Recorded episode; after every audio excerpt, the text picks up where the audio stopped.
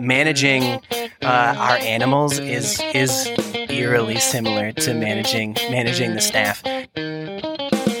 Hello, I'm John Rossi. I'm a touring drummer with a love for all things animal. When I'm on the road, I spend as much time as possible visiting zoos, aquariums, rescues, and rehab facilities. Now, I want to share those places with you. I'll be talking to keepers, vets, conservationists, volunteers, anyone who is as passionate about animals as I am. Join me on my Rossafari.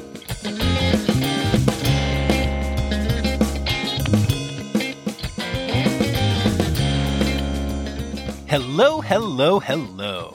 Welcome to the podcast that is currently being recorded in my Target jammies featuring African animals in Santa hats, the Rossafari podcast. And yes, I got a matching set for Zoe and she's wearing them too. And one for Red, one of my stuffed red pandas, and he's also wearing them. What? Why are you looking at me like that? Anyway, if you want to see pictures of animals that aren't stuffed and wearing pajamas that match mine, don't forget that Rossafari is available on Instagram and Facebook at Rossafari. I post daily pics and frequently add to my story, including a ton of stuff that pertains to each episode on the days they drop. You can also listen to the pod, see my pics, and learn more about me at rossafari.com. Patreon.com slash Rossafari is where to find ways to support the podcast and get cool stuff in return. And Rossafari.redbubble.com is a great place to find merch for yourself. Finally, make sure you've clicked subscribe on your favorite podcast app, and if you're able, leave a five star rating and maybe even a quick review. Thanks. Also, apparently, you can leave a review and a rating on Facebook, so hey, do that if you want. It can't hurt, right? All right. Today, we are spending another day at the Nashville Zoo at Grassmere, this time with Nate Morris, the contact lead keeper. Nate is the lead keeper in the contact area of the zoo, meaning all of the non ambassador collection animals that people are able to encounter around the zoo, such as the kangaroos in their walkthrough area. As a lead, Nate gets to focus on being a leader as well as training and taking care of the animals there. This episode focuses on a variety of things, from his leadership and training methods used to discussions about some of the cool animals he cares for, including some adorably named porcupines and a palm civet. Also, Zoe sat in on the interview, so I let her ask a couple questions at the end about the relationships between zoo vets and keepers. Then I took the reins back to ask for a Rossafari poop story, and it does not disappoint. So, without further ado, here is my interview with Nate Morris, the contact lead keeper at the Nashville Zoo at Grassmere. All right, so tell me who you are, where we are, and what you do here. I am Nate Morris. I am the contact lead keeper for the Nashville Zoo. And what does contact lead keeper mean? Uh, that's a good, good loaded question. um, uh, the lead keeper in my mind is more of an assistant supervisor, mentor for the team, and then um, a supervisor for when the supervisor is out on our weekend and stuff like that, running the contact areas, um, which are at the Nashville Zoo, any area that you can go in and interact with the animals as a guest. Okay, and does that include um, ambassador as well, or is that a separate? That currently is a separate. So we do um, a lot of the walkthrough exhibits, so kangaroo um, and the critter encounter, and then the historic farm as well. Uh, we try to um, over the past couple of years since I've been here, try to do more, um, you know, ambassador type things with our collection, but that's just what we do. Yeah, very cool. Very cool. So then, um, is your focus more on maybe training than a lot of people would be? Uh, mine personally, yes. Um, as a team, we are very uh, guest focused, very educational focused. Um, uh, our routine, you know, is is taking care of the animals, husbandry like everybody else, but then we also do that zoological education piece for most of the day. So it takes a lot of responsibility throughout the day. Um, but uh, I I think training one of my is one of my passions. Enrichment's my passion. The whole psychology of of the thing. Um, so I kind of push and mentor my my staff to say this stuff is fun and this makes it easy easier to deal with the public if you're doing fun stuff like this. Yeah, makes sense. Very cool. Um, all right, so let's start off by talking about you a little bit. So, uh, what made you want to get into animals? Uh, good question. Um, uh, uh, so early on, um, I'm from New England originally, the greater Boston area. Um, uh, my family is originally from uh, Maryland, and my grandfather was a racehorse trainer. He uh, trained Sulky, the one with the that pulls the carts. And um, every summer, uh, my mother was a, a, single parent, so she would send me down to uh, put me on an Amtrak train and send me down there, and I would spend the day with my grandfather watching him train all of these animals. And I thought that is the coolest thing I've ever seen.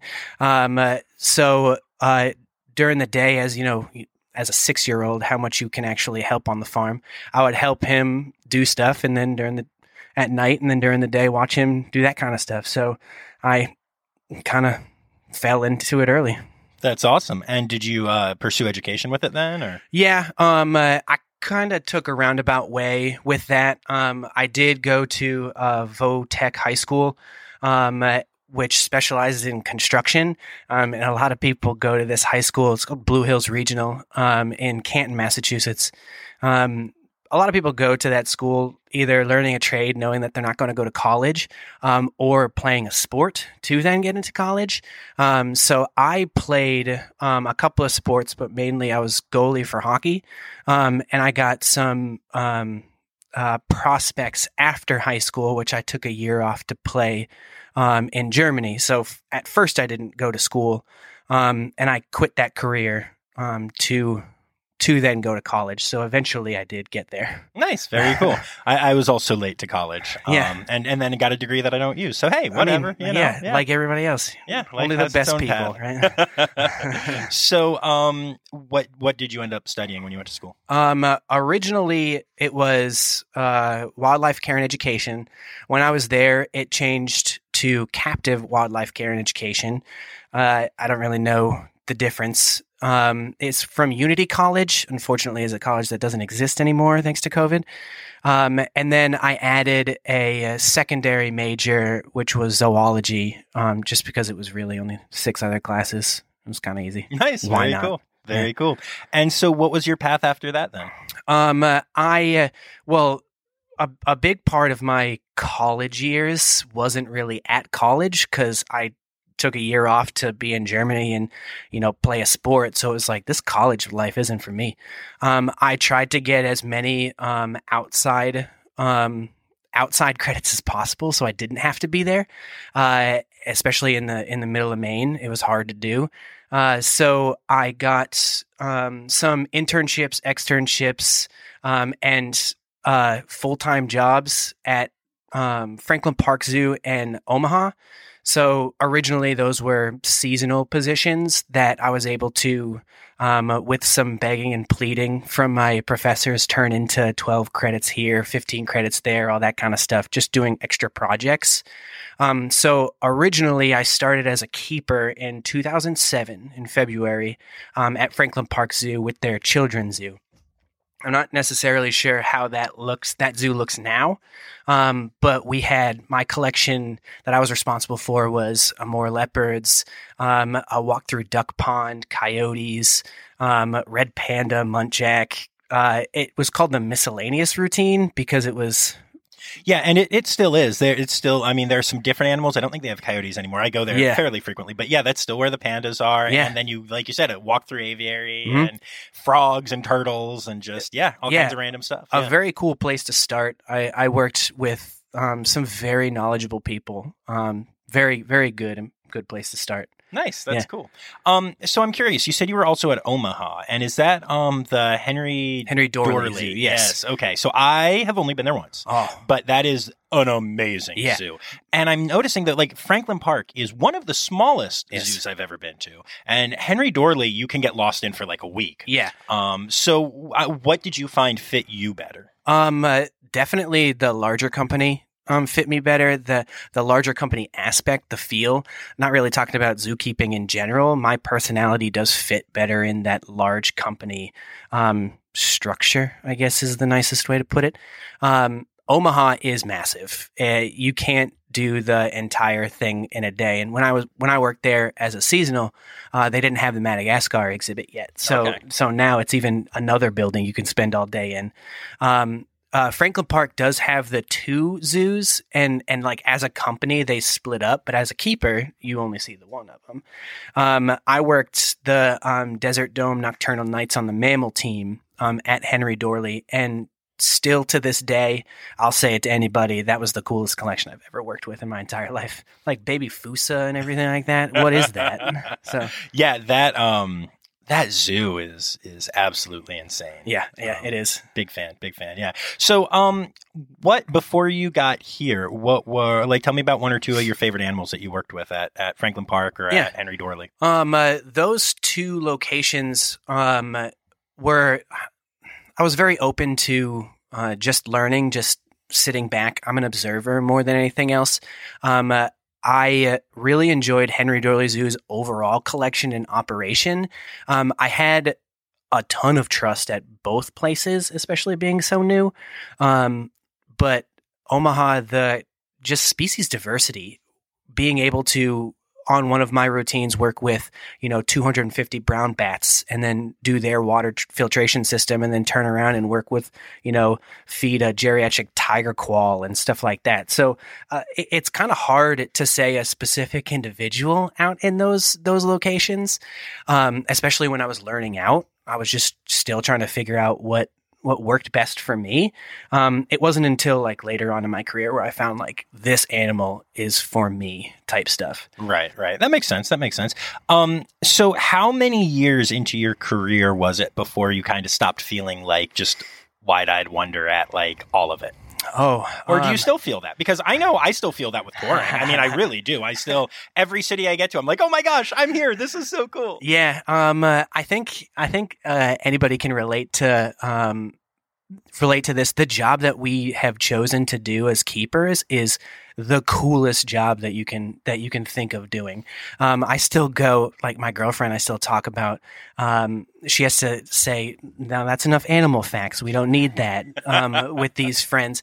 But but I I still get at times wide eyed and look how cool this animal is for no apparent reason whatsoever. Um, so I still get that.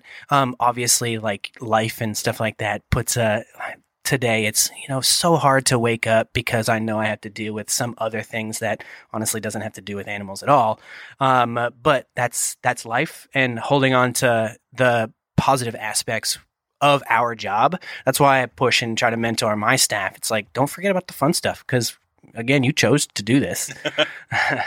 Absolutely. So uh, then, um, did you have any other stops on the way before you hit Nashville? Uh yes. Um I uh, um didn't need thanks to Obamacare didn't need um uh, insurance at the time before I was 26 so I um uh, stopped and I was still taking classes at this time. So I my season ended at Omaha. That was my second place.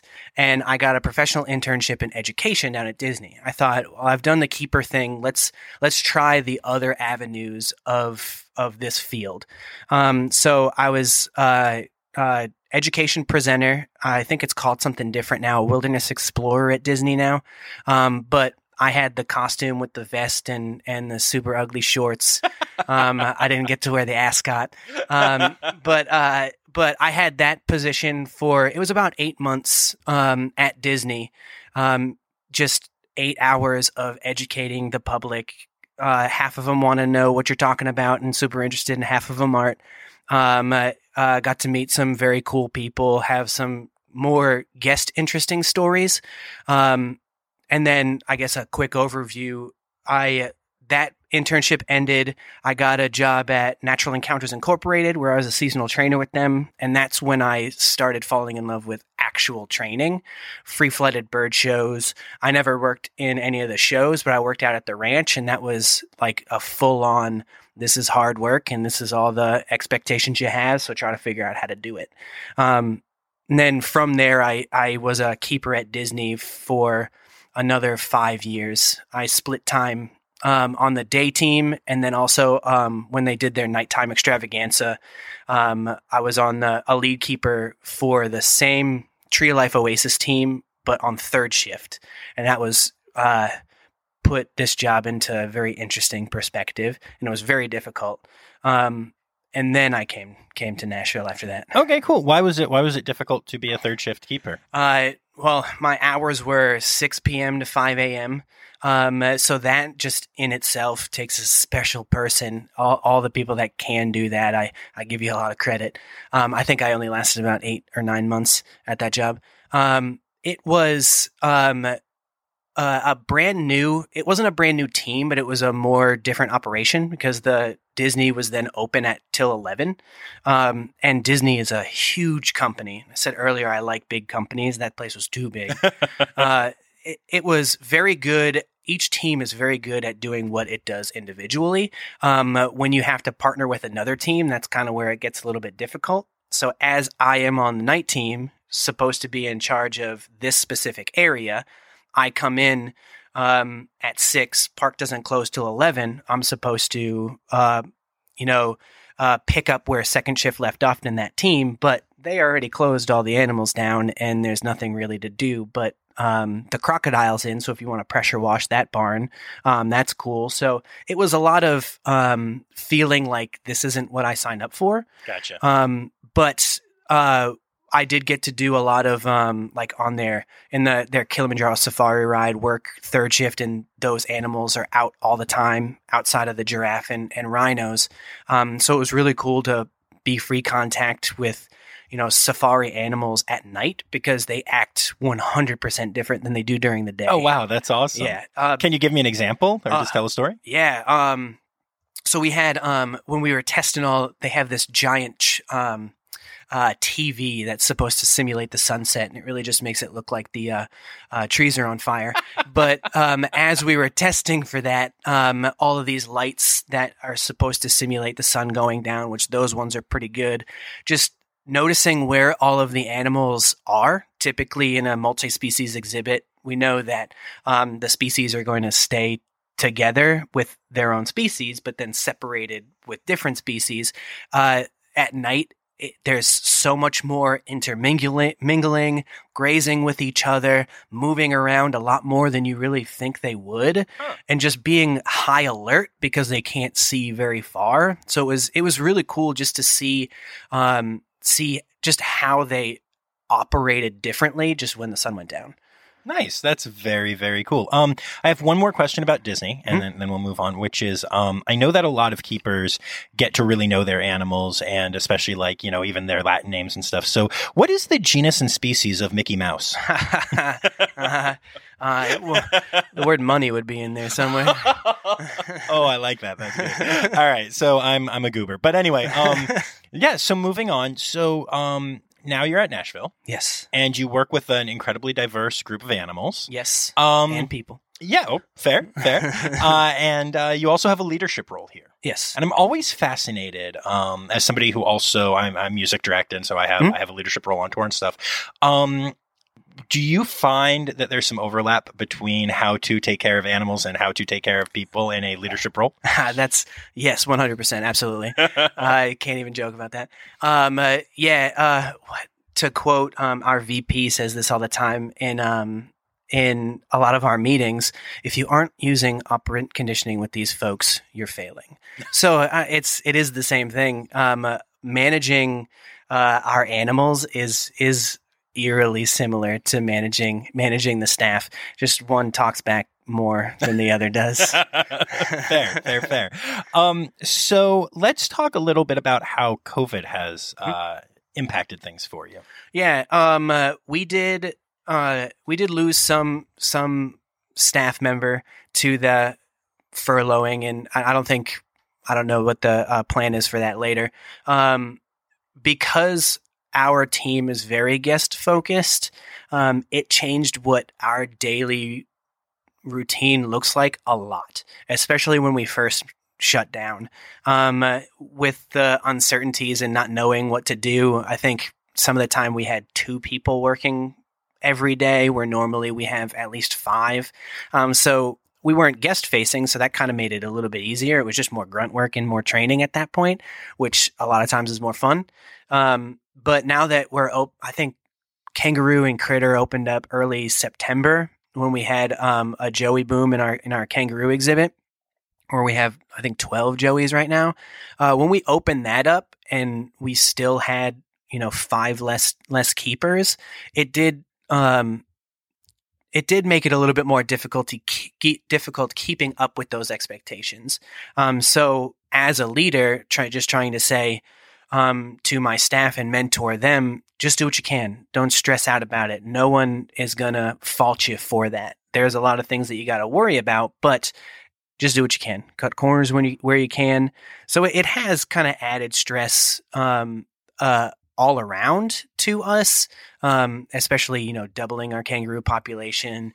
Um, uh, that that'll definitely affect it.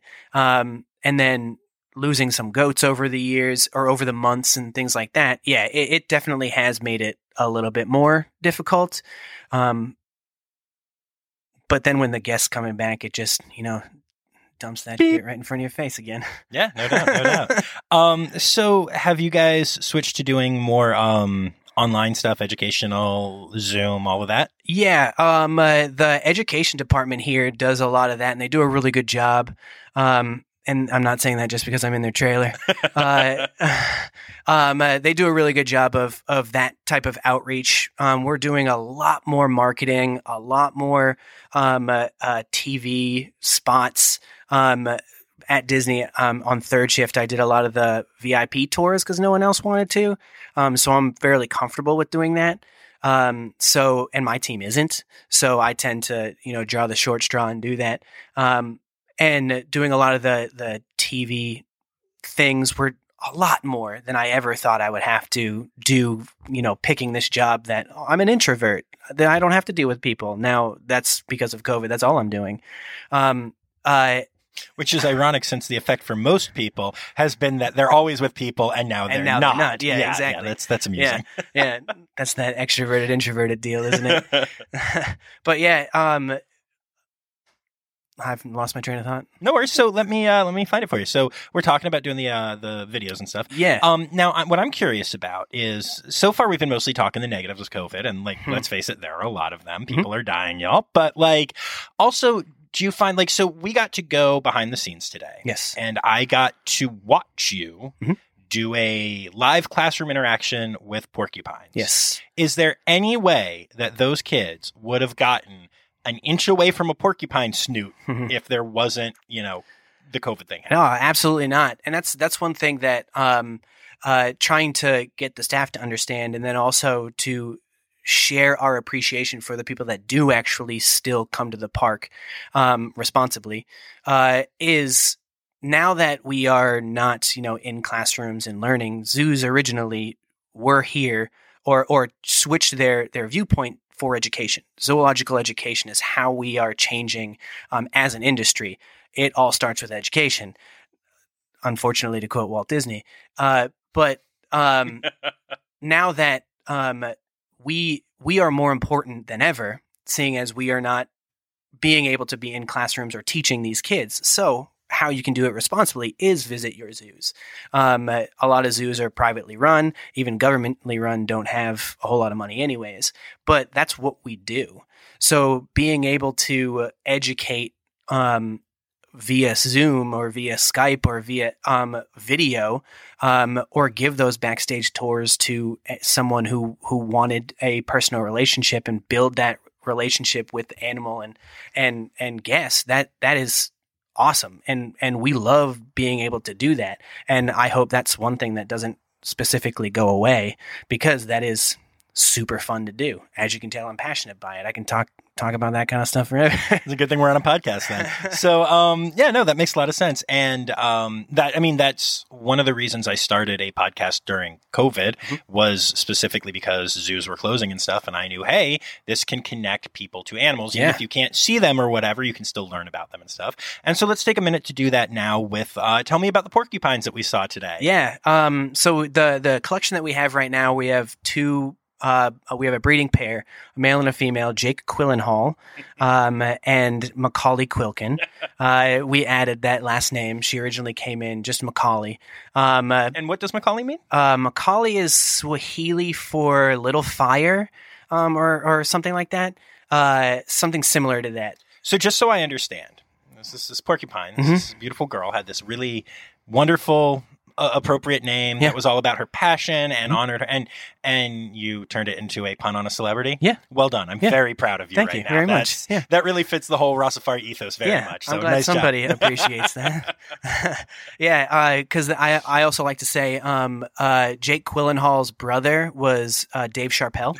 um, that was an answer on Who Wants to Be a Millionaire, I guess, one time. Nice. Um, and then his sister was Wanda Spikes. So yeah, don't lose the fun in our job.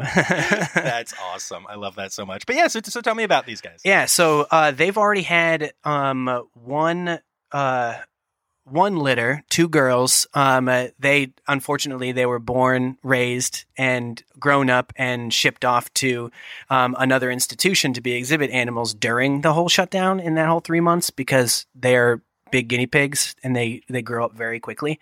Um, right now is the season where we're working on. Uh, we believe Macaulay is is pregnant now. Um, so they are strictly exhibit animals, nocturnal Cape um, crested porcupines or Cape porcupines. Um, we do a lot of, um, like I said before, that more uh, behavioral husbandry role uh, that fits more into the contact keeper area operation. Is trying to get them um, more uh, uh, with the public.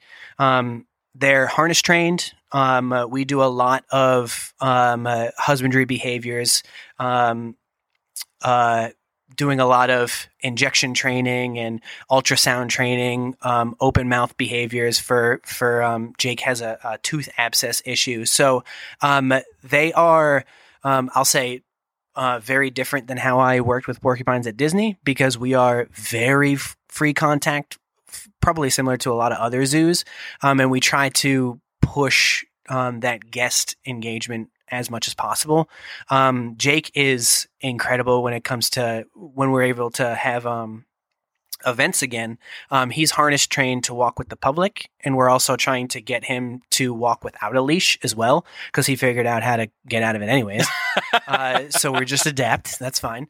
Um, uh, but he had a. Um, we have trained him to stand and sit on a platform. Um, and the I think we did this this time last year with a special needs school group that he sat on the platform and I gave a, a carrot skewer to all the special needs kids and they came by and, and were able to feed him. So that is is kind of the um, the epitome of what Contact tries to do. Um, uh, we have cool exhibits, and when they're not doing anything or not technically working, they're in the exhibit, and we try to pull them out as much as possible. And Jake is a rock star at, at that kind of stuff. I couldn't expect anything anything better, and he's also a good um, good uh, animal to teach others how to train as well because he is so motivated. He's so comfortable. Um, he he has built a relationship with us very strongly. So new people are just like, oh, cool, a new friend. Let's do it. Nice. That's awesome. Um, while we're talking about Jake, tell me about. I didn't realize how many different kinds of quills they have. So just just talk Yeah. about that for a second. Um, uh, yeah, they do have um, all types of specialized quills, more the, the crested porcupines, the North American porcupines as well. And then um, I've worked with spiny tailed porcupines, or I, I usually call them that, but I don't think that's what their actual name is. Um, uh, uh, the Cape crested or the Cape and crested porcupines, Asian crested, African crested, they have um, uh, crest quills, they have body quills, they have, I call them business quills, um, uh, uh, and then they have tail quills as well. So they're all specialized. Um, the body quills are obviously along the body. They're not very sharp. They're still very rigid. Um, uh, then they have the crest quills, very flexible. Actually, feels like feels like hair if you were to feel it. Um, and it goes all the way down, gives them that big mohawk all the way down to their tail. Um, and then the other flexible quills along their their back that make them look bigger because they have to be able to look bigger for all their bigger predators like lions, hyenas, all that kind of stuff. Uh, and then uh, inside, um, underneath those other quills are those those really thick, really really sharp, very rigid. You were to cut them open. I like to. I have a couple cut open for some guests to see like how spongy they are inside, which is pretty Oh, cool. Nice. That's cool. Um, and then the tail quills, the rattle quills, they don't really um, uh, shed those very often, which is pretty cool. Um, it's it's like treasure when you find it, but it's um it's looks like a hair follicle and then um like a really thin plastic bell um on the end of it, and it's on the very tip of their tail, and they rattle it. It sounds like a rattlesnake to to be loud and demonstrative and scare uh, their their animals away. It's they're very cool looking. I'm trying to work on getting them to um, do it on on a cue, but it's a little bit more difficult. He only does it when he's scared, so it's hard to Okay, and so that. it's like positive reinforcement for a negative Yeah. behavior is tricky. yeah, It is. it Yeah, is. That makes sense. That It makes is. sense. Maybe I can figure it, figure some manipulation out, but who knows? Very cool. And of course, you know, I know you phrase it that way um, to be humorous, but all of the training that you do is voluntary. The animals Yes. can walk away, and they are um, exhibiting natural natural behaviors Mm-hmm. and um, are very, very well rewarded for it. yes, Uh, absolutely. he- Jake was going to town. And, Yeah. yeah. And I loved when he just pushed the, apple away and was like, "What is this? I don't crap? want Give me this. He usually else." does it with carrot. He hates carrots. Very cool. And then um, I'm curious. So, since you have the two, and since they are a, a pair, um, do you ever train them together? Or do you work one on one? And Um, we don't. We only do it one on one. Um, it is. Um, uh, how do I put this nicely for him? Um, he loses a lot of focus very easily, and um, Macaulay is a lot faster than he is, so it would kind of turn into fighting more than anything else. So we do separate them. Um, originally, when we trained Jake, it was him and his brother, um, and his brother would um, act very aggressively towards food. So we kind of just did that just so we can feed them and Mhm. make sure he was getting food, and we built off of that. Um, Macaulay is not a good animal to train new trainers um, because she is so fast. You have to be comfortable and very fast with what you're doing. So if they were together, that wouldn't go very Right, well. makes at all. sense. Set them up for success as much as possible. cool, that's awesome. And uh, does Macaulay sit there quietly and comfortably while you work with, with Jake? Absolutely not. Would you? no, actually, Macaulay's the loudest one out of the bunch. Um, uh, she does paw at the, and that's on, on the Zoom that we did earlier. Um, uh, as I'm sitting there talking about Jake, she's make letting everybody know that she's there waiting for her turn. You, you can't forget about Macaulay. You cannot.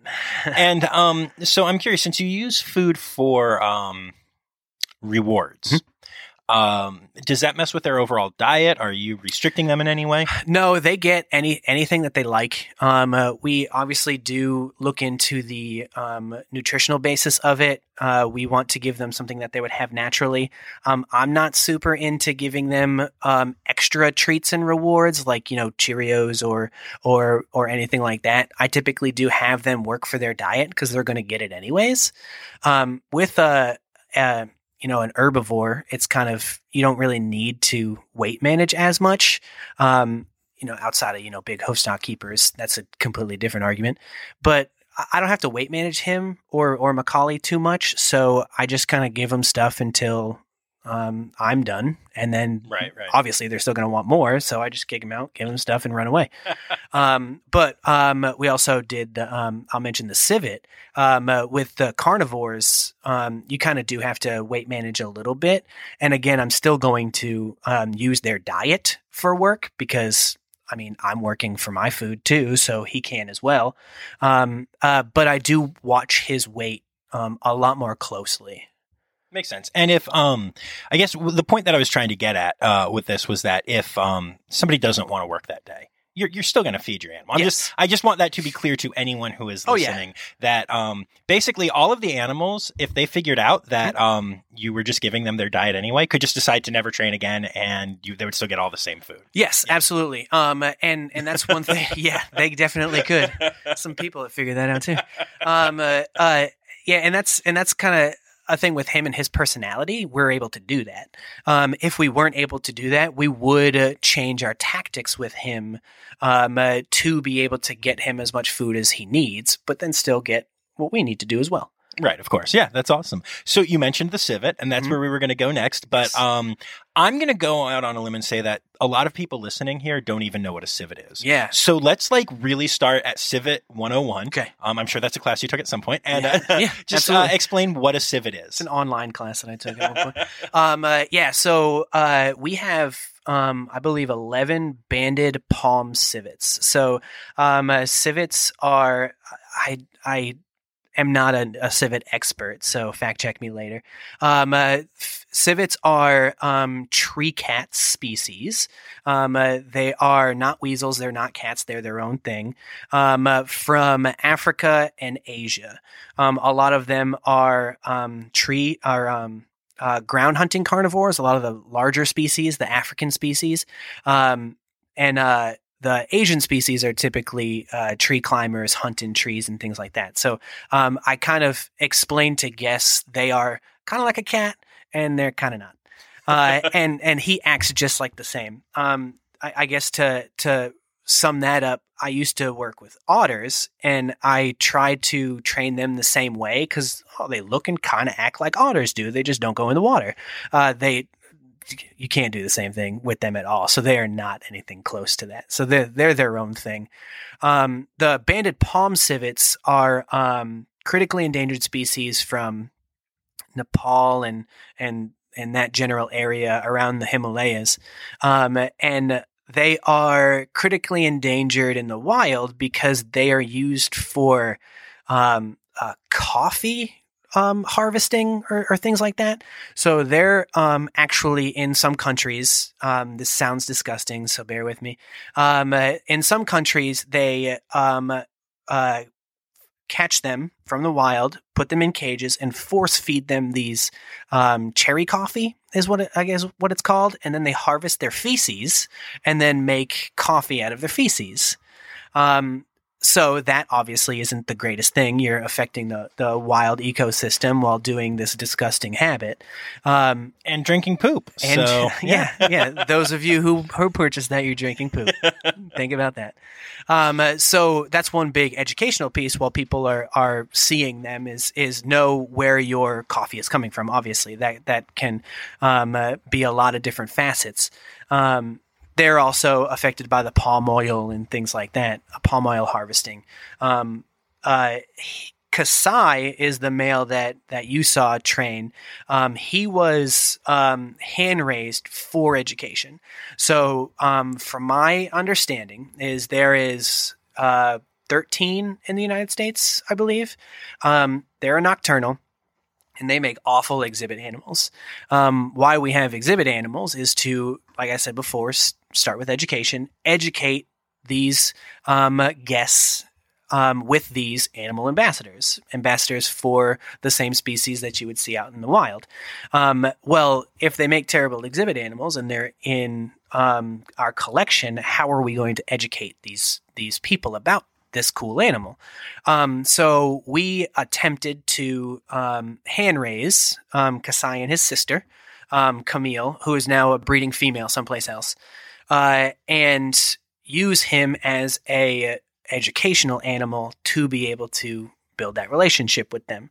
Um, it's taken a while, um, uh, but I think kind of close from what you, from what you've seen. Yeah, no, I mean he, he was very inquisitive and very um yeah, he seemed amazing. He seemed Yeah. really into it all. Um, definitely cautious. Yes. Ran, ran back into the crate a lot, but that, like you said, is a natural behavior. Yeah. Um, normally civets will run into their like run up a tree and, and hide in the uh, Mhm. the leaves and stuff. So yeah, that that makes sense. I mean, Yeah. I think it's important for people to realize that like you know running back into a crate can still be a natural behavior, Mhm. even though there aren't crates in the wild. But Yes. Yeah. No. Totally. Yeah. Um, and I think something like that's really cool.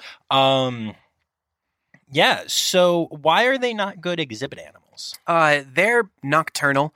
Um, uh, they're also very small. Um, I personally think I'm being biased. I think Kasai would be pretty good uh, on an exhibit. Um, but I uh, have a very consistent um, structure when it comes to training him. Um, I uh, train him. I try to do it in between ten and two. Um, obviously, with COVID, that kind of has messed that consistency up. But I train him for his entire meat diet. Uh, and then I give him his filler food, um, uh, things to clean his teeth and keep him full if he's still hungry, like sweet potato and cat food. Um, and then I give him enrichment at that point as well. And typically after training, he enjoys it quite a bit. So he'll um, start to play with enrichment for a couple of hours. Um, but then I have we have um, synthetic pouches for all the baby kangaroos that we have. I hung up one in there for them for him. As soon as he's done, he just goes right back into that pouch and, and sleeps until tonight. And he, he's not a marsupial. He just sleeps in a pouch. Yes, and that's Okay. just this is what I had at the time. Yeah, no, and that that's amazing. Very cool. Very cool. I love that. Um yeah, that was uh that was a really cool experience. Yeah. seeing him and meeting him, and um, I don't think I've ever seen. I, I've definitely never seen a civet up close before. So that was, that was yeah, very cool. him and his sister are my first ones too. Um, like I said I I did a lot of um of uh, uh enrichment and monitoring how he manipulated his enrichment and his environment to be able to figure out okay what can I what how does he naturally perceive the world or or try to get these reinforcers and then just use that and train that like i said i tried to train him just like an otter. At um, previous institutions we trained otters to you know uh, pick up a boomer ball in their hands walk with it in their back legs and then dunk it in a in a bowl. Uh, otters are are super playful and dexterous with their hands so they can do that. Um, i noticed after a couple of weeks that Kasai, um, he would only just snipe sh- snipe stuff with his nose, like headbutt stuff constantly. All right, well, let's get you to push some stuff with your nose. So, um, you guys saw I, I'm working on getting him to uh, retrieve a, a plastic duck. Um, he he pushes it with his nose and brings it to me and things like that. So yeah, this is all natural behaviors. Just kind of use some tools to make people understand it a little bit better. Yeah, no, totally makes sense. And yes, that's right. Uh, as, as as he said, um, my morning definitely included watching a palm civet uh, play with a rubber ducky. So it's not a not a bad way to start your day. I'm not gonna lie. Yeah, and you'll lie. remember me because of it. Absolutely. um, so uh, before we move on uh, from Kasai, um, you know, so much of training and keeping is adaptability, Mhm. and every animal is different, and every situation is different.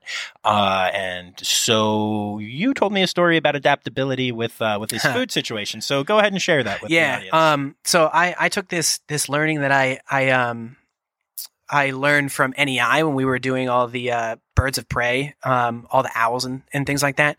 Uh, they don't really eat intestines, and it kind of slows them down during training.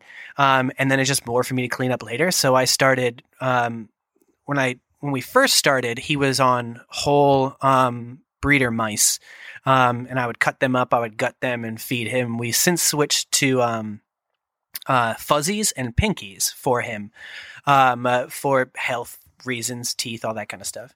Um, so I um, stopped gutting them, and randomly he would start like the fuzzies. He would he would bite it and be reinforced, and and like throw it up and and spit it out like oh this tastes disgusting all right well that's just more for me to clean later so let me gut them um, so i started gutting them and i noticed um, uh, there were uh, some of them looked different inside than others. Um, and then some days, again, I- I'll blame my laziness here on COVID. Um, it's up for you to decide. But some days I wouldn't, uh, I wouldn't gut them. Um, and then he would act the same again. Uh, he would kind of spit some of them out, but not all of them. So I thought that was weird. And um, our vice president um, was down watching a training session. I kind of asked him, I was like, as I was gutting them, I saw there was this white bladder sac in some of the mice. And he goes oh yeah that's rotten milk. That's that's so he was um uh, tasting in some of those um uh, tasting that and spinning it out. And then that reinforcer turned into something negative and then he'd completely lose interest so. And why was there milk, sour milk in a in a, in a yeah rodent? What- so so the fuzzies are are um, a different stage of a baby mouse so most likely what happened was those um uh, uh, this topic obviously isn't for the faint of heart uh they probably um nursed from mom uh and then very soon after got euthanized were gassed for feeding uh and then just still had that what they ate in their stomach and it got gross and he didn't like it So it literally went sour like in them before. That's Yeah. that's amazing. gross And you you found that and you figured that out and now you Yeah. just cut it out. and I just cut it out, and then yeah, um, Amazing. and then Now he he he eats them all. trains. Yeah, no amazing. problem. That's awesome. very very cool. I love that. Um, as as gross as it is, I love that. so, uh, are there any other animals here that you want to mention or talk about, or maybe like a favorite? oh yeah, um, uh, our kangaroos, um, the effort that we've put towards them um, have have been very rewarding. Um, uh, we do voluntary pouch checks with all of our females, and that's been a very collaborative effort and um, something that I'm very proud of as a um, lead keeper and a trainer is to be able to not only um, create this new type of um, training, um, but then also teach other people how to succeed with it as well. Um, so I've, I've been pretty pretty happy with the team with that. and uh, we have on our website a we did a blog at some point i haven't actually seen it on the website but i saw the uh, when when our education and marketing department were working on it um, a video and picture time lapse of one of our oldest joeys um, in the pouch we took weekly pictures of them Nice. so we were able also we were able to voluntarily um, station our kangaroo. Um, all of our females. Uh, second trainer goes in, opens the pouch, and takes weekly pictures on that. That's that's super cool. Only stuff you see in, in textbooks. right, right. That's amazing. Yeah, and and the the ability for us to do that, a lot of it happened this time last year, um, eh, last summer, um, but we were able to uh, increase it and ramp it up, obviously during COVID, and um, a good uh, aftermath with that. With all of those training is now that the kangaroos are more comfortable with guests as well. So it's a, a better interaction education piece with them as well. We do it in front of guests. We all that kind of stuff. It's super fun. Very cool. Love that. Hey, Zoe, did I miss anything? You're all into behavior stuff. Hi. Hi. Um, so, from a veterinary perspective, Yes. I would love to hear more about how you interact with the vet team here in Mhm. terms of like what behaviors you train and how you train them. Yeah, um, uh, it is a one thing knowing on both sides. It's a 100% partnership. Um, uh, uh, we see things um, a specific way. A lot of people with pets and things like that will say the same thing. Obviously, we're around them a lot, but we're not a vet. Um, uh, what I think makes us good at our job and, and vets good at their job is how easy we can make it for each other, right? Um, so one thing that I can control with that is um, those husbandry behaviors, relationships, um, and train these animals to be able to visit the vets and do those types of um, radiographs and um, manipulation or or um, uh, palpations or anything like that as easy as possible. Um, it is a lot of um, uh, give and take. Um, I guess uh, not to say you know too much with any situation or any event that I've worked with in the past because I've worked with a lot, um, but understanding that my s- most stressful thing that is happening today isn't necessarily the most stressful thing that is ever happening today.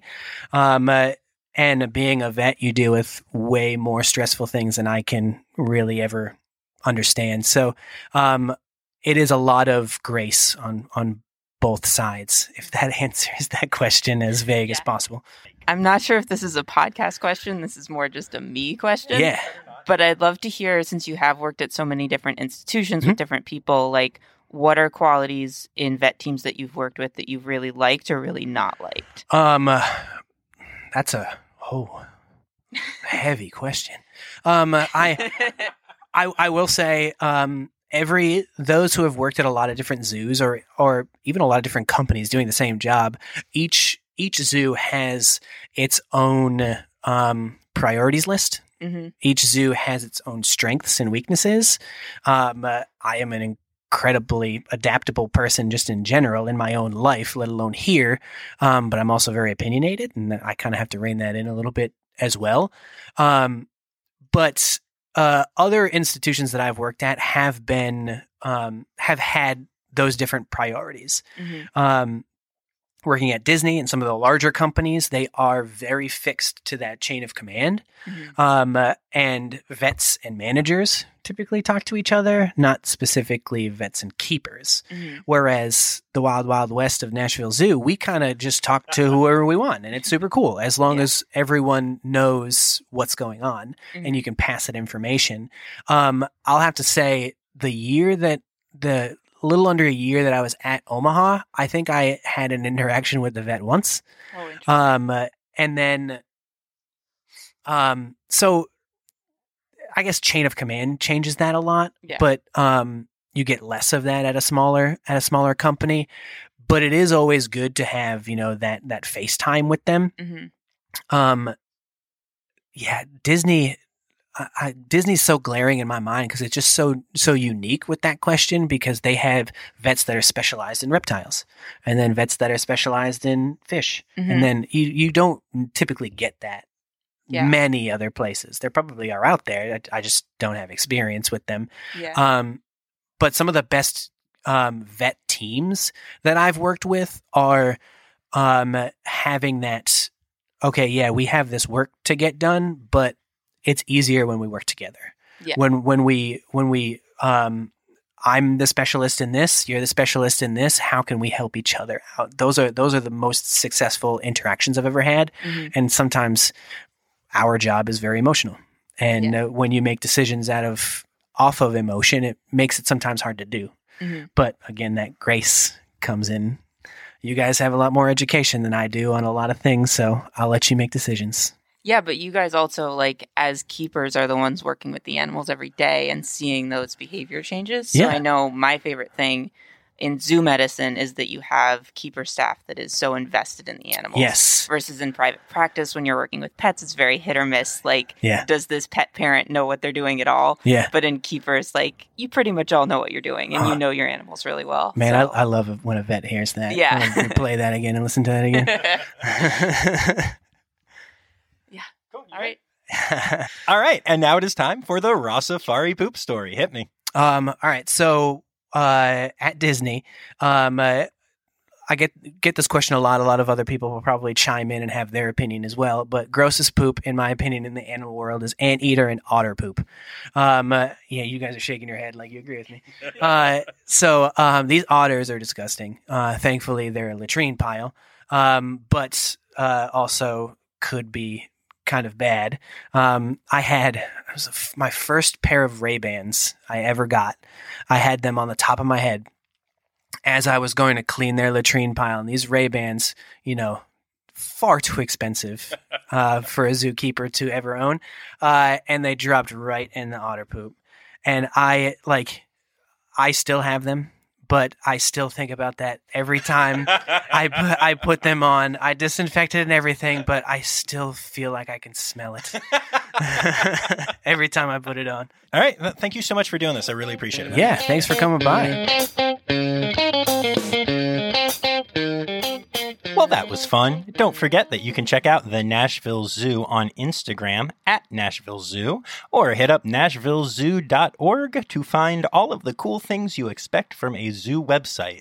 Also, I'm not a big fan of New Year's resolutions, but if you are, you should resolve to share Rossafari with some new friends in the new year. Or old friends in the new year. Any, any friends in the new year. Okay, here come those Steiderk. Well, that's our show for this week. I hope you enjoyed listening as much as I enjoyed making it. Our theme song is Sevens by Nathan Burke, performed by Nathan Burke and John Rossi. Listen and subscribe on any podcast app. Please take the time to leave a review as it helps other people find our podcast. You can find Rossafari on Instagram, Facebook, and Twitter at Rossafari, on the web at rossafari.com, or email me directly at rossafaripod at gmail.com. Now, stop listening to me and go visit a zoo.